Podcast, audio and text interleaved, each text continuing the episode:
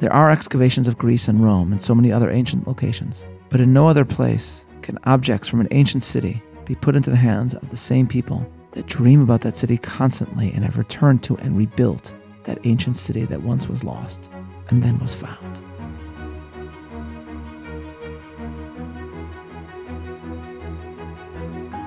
Welcome to Bible 365, episode 92 Eilat Mazar in the Palace of David. I'm Meir Soloveichik. Eilat Mazar, who passed away this past year, was not only one of the most important and inspiring archaeologists in Jewish history, she was, in a certain sense, royalty in the field. She worked and learned at the side of her grandfather, the late and great Binyamin Mazar, who had overseen the original excavations around the Temple Mount after the Six Day War. From her grandfather, Eilat Mazar learned to place the Bible at the heart of her work as a source of archaeological instruction. Mazar would therefore be overjoyed when a find of hers would suddenly bring someone from the Bible back, as it were, to life.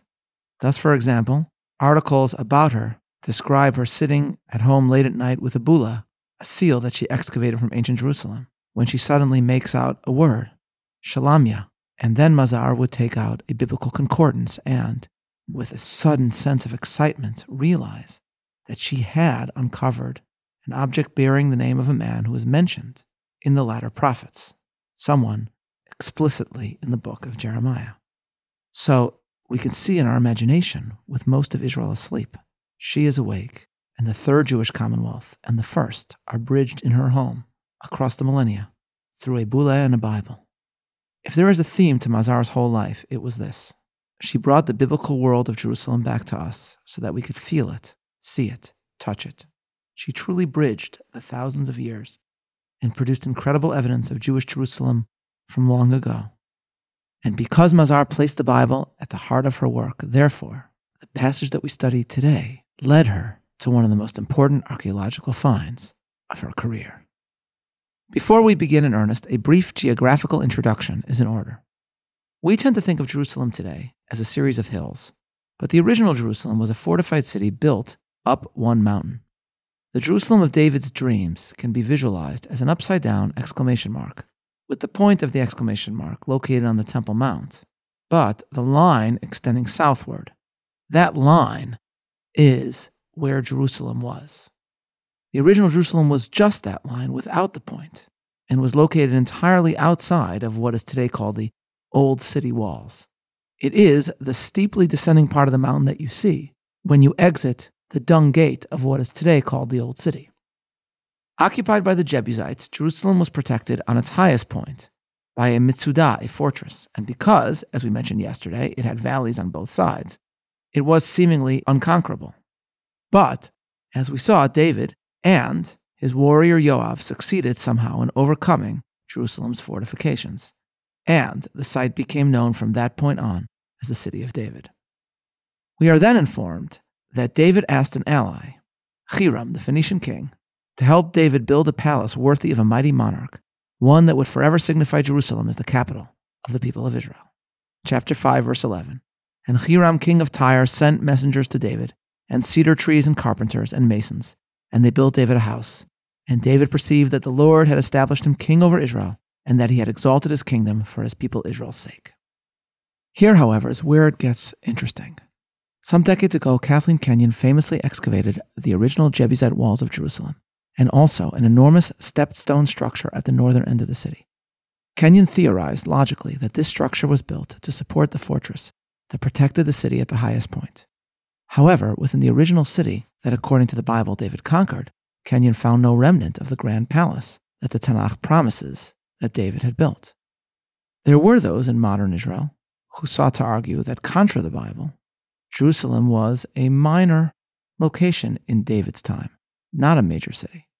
But Mazar helped show how important a place Jerusalem truly was in David's era. The basis of the most significant archaeological discovery in years was predicated on one small, seemingly mundane word in the book of Samuel, Vayered, meaning, and he went down. Verse 16. But when the Philistines heard that they had anointed David king over Israel, all the Philistines came up to seek David, and David heard of it, and he went down to the stronghold. Thus, according to the Tanakh, immediately after David built his palace, the Philistines gathered. Vayishma David, we are told, and David heard. Vayered, and he went down to the Mitsudah, to his fortress. Assuming that David was given the news in his palace, as seems logical, that would mean that David dwelled in a higher part of the city than the fortress. But if, as archaeology indicates, the fortress was built at the highest point in the city, then how could David go down to the fortress? It must be, Mazar theorized, that David's palace was built further north, directly above the fortress and outside the original city. David's palace, then, should be found today, she argued, in land just north of the stepped stone structure. Land that, as it happened, actually had no houses on it and could easily be excavated. And so Mazar presented this notion in the 1990s to her beloved grandfather. As she tells us, quote, in 1995, not long before he passed away, I spoke with my grandfather, Professor Benjamin Mazar, of Hebrew University about my idea. I told him I thought there was a high likelihood of finding remains from King David's palace near Kenyon's Area H. Aside from the archaeological discoveries there, the site fit quite well with the notice in 2 Samuel 5:17, which describes David in the city of David going down or descending, Yered, from his residence to the citadel or fortress Mitsudah. The citadel or fortress to which he descended was, of course, the Canaanite Jebusite stronghold, the fortress of Zion, Mitsudat Zion see 2 Samuel 5 7, that he had conquered a short time earlier. It is clear from the topography of the city of David that David could have gone down to the citadel only from the north, as the city is surrounded by deep valleys on every other side. End quote. And so, in 1995, Mazar conceived of this and sought to dig directly above the original city, directly outside Jebusite Jerusalem. By 1997, she had published a piece and a picture in Biblical Archaeological Review with the words, Dig here, but it was only in 2005 that her dream became reality. Mazar herself tells the tale. Quote, I became a senior fellow at the Shalem Center, a research institute in Jerusalem for Jewish and Israeli social thought. At one point, I gave a lecture on my ideas to a seminar there, and the president of the center, Daniel Polisar, was so impressed that he decided to try to help. On a trip to New York, he mentioned the project to the chairman of the center's board of trustees, Roger Hertog. Mr. Hertog courageously took up the challenge to finance the excavation of the site. End quote. Dig, she did. And as Daniel Polisar described in his own tribute to Mazar in the Times of Israel, Mazar uncovered an enormous structure from the 10th century BCE, the age of David and Solomon, the remains of an edifice worthy of a king, an edifice that could not have existed had Jerusalem been a minor outpost. And in this structure were found objects belonging to members of later First Temple kings of the Davidic dynasty. What is unquestionable about this discovery is that it proves that Jerusalem was truly a great city as the Bible claims it to be, and that the Jerusalem of Jewish dreams, of David's dreams, can not only be seen, one can stand within it. One can go to the city of David and stand within the structure that she excavated. Because of Mazar's accomplishments, we can see Jerusalem through David's eyes. And it is with this in mind that a theological point pertaining to our passages is instructive. Why would David have built his palace outside the city walls rather than within?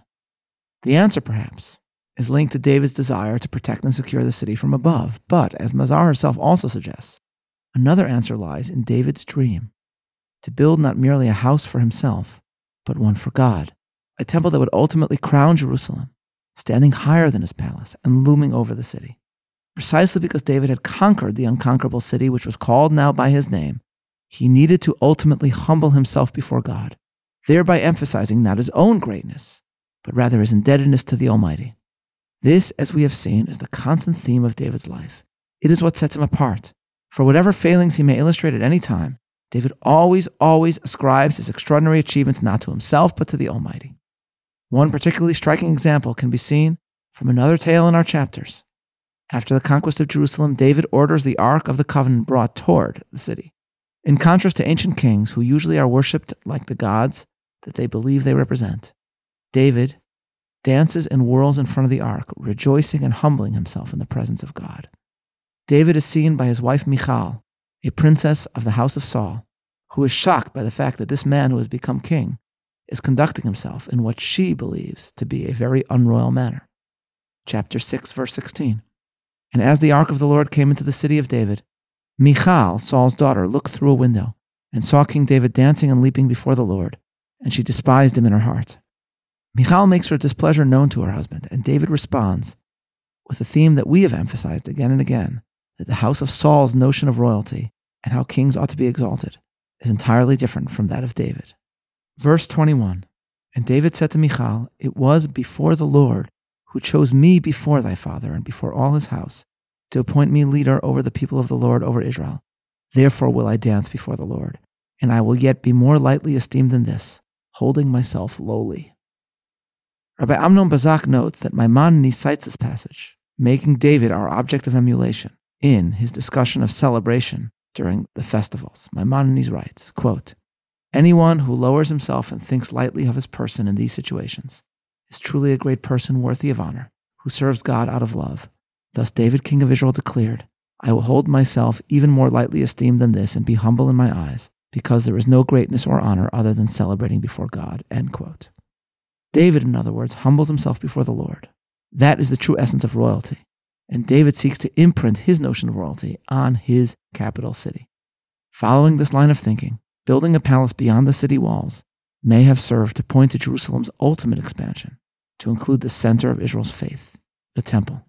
David then intended his palace to be for his subjects the conceptual bridge between Jerusalem's political successes and its sanctity, between Jerusalem as it was and Jerusalem as it was meant to be. Thus, at the heart of Mazar's excavations was not just the uncovering of incredible artifacts from the past, as important as that is. Her own research and her link to the Bible teaches us to see Jerusalem through David's eyes. It reminds us that just as David conquered Jerusalem and continued to dream of what Jerusalem could be, so did Jews throughout the centuries, remembering David, continue to dream of what Jerusalem would one day be. That is what ensured that the Jews never forgot Jerusalem. That is what ensured that the Jews would one day return to Jerusalem. Thus, this miracle and the Jewish reverence for Jerusalem is, in a certain sense, bound up with Mazar's work and her legacy. There are excavations of Greece and Rome and so many other ancient locations, but in no other place can objects from an ancient city be put into the hands of the same people that dream about that city constantly and have returned to and rebuilt that ancient city that once was lost and then was found. Mazar always reflected the wonder of Jewish history, and especially the wonder of Jerusalem. And from her, we can learn to approach it with wonder as well. Mazar bore witness with her work to the Jewish love affair with Jerusalem. To look at Mazar's discoveries, to hold them, or to stand within them, is to viscerally experience the endurance of Jerusalem in Jewish history and in Jewish hearts. As we study the chapter of the building of David's palace, we pray that Mazar's memory be for a blessing and that it inspire us to continue to see Jerusalem through David's eyes. This is Meir Soloveichik, looking forward to learning together tomorrow. Signing off.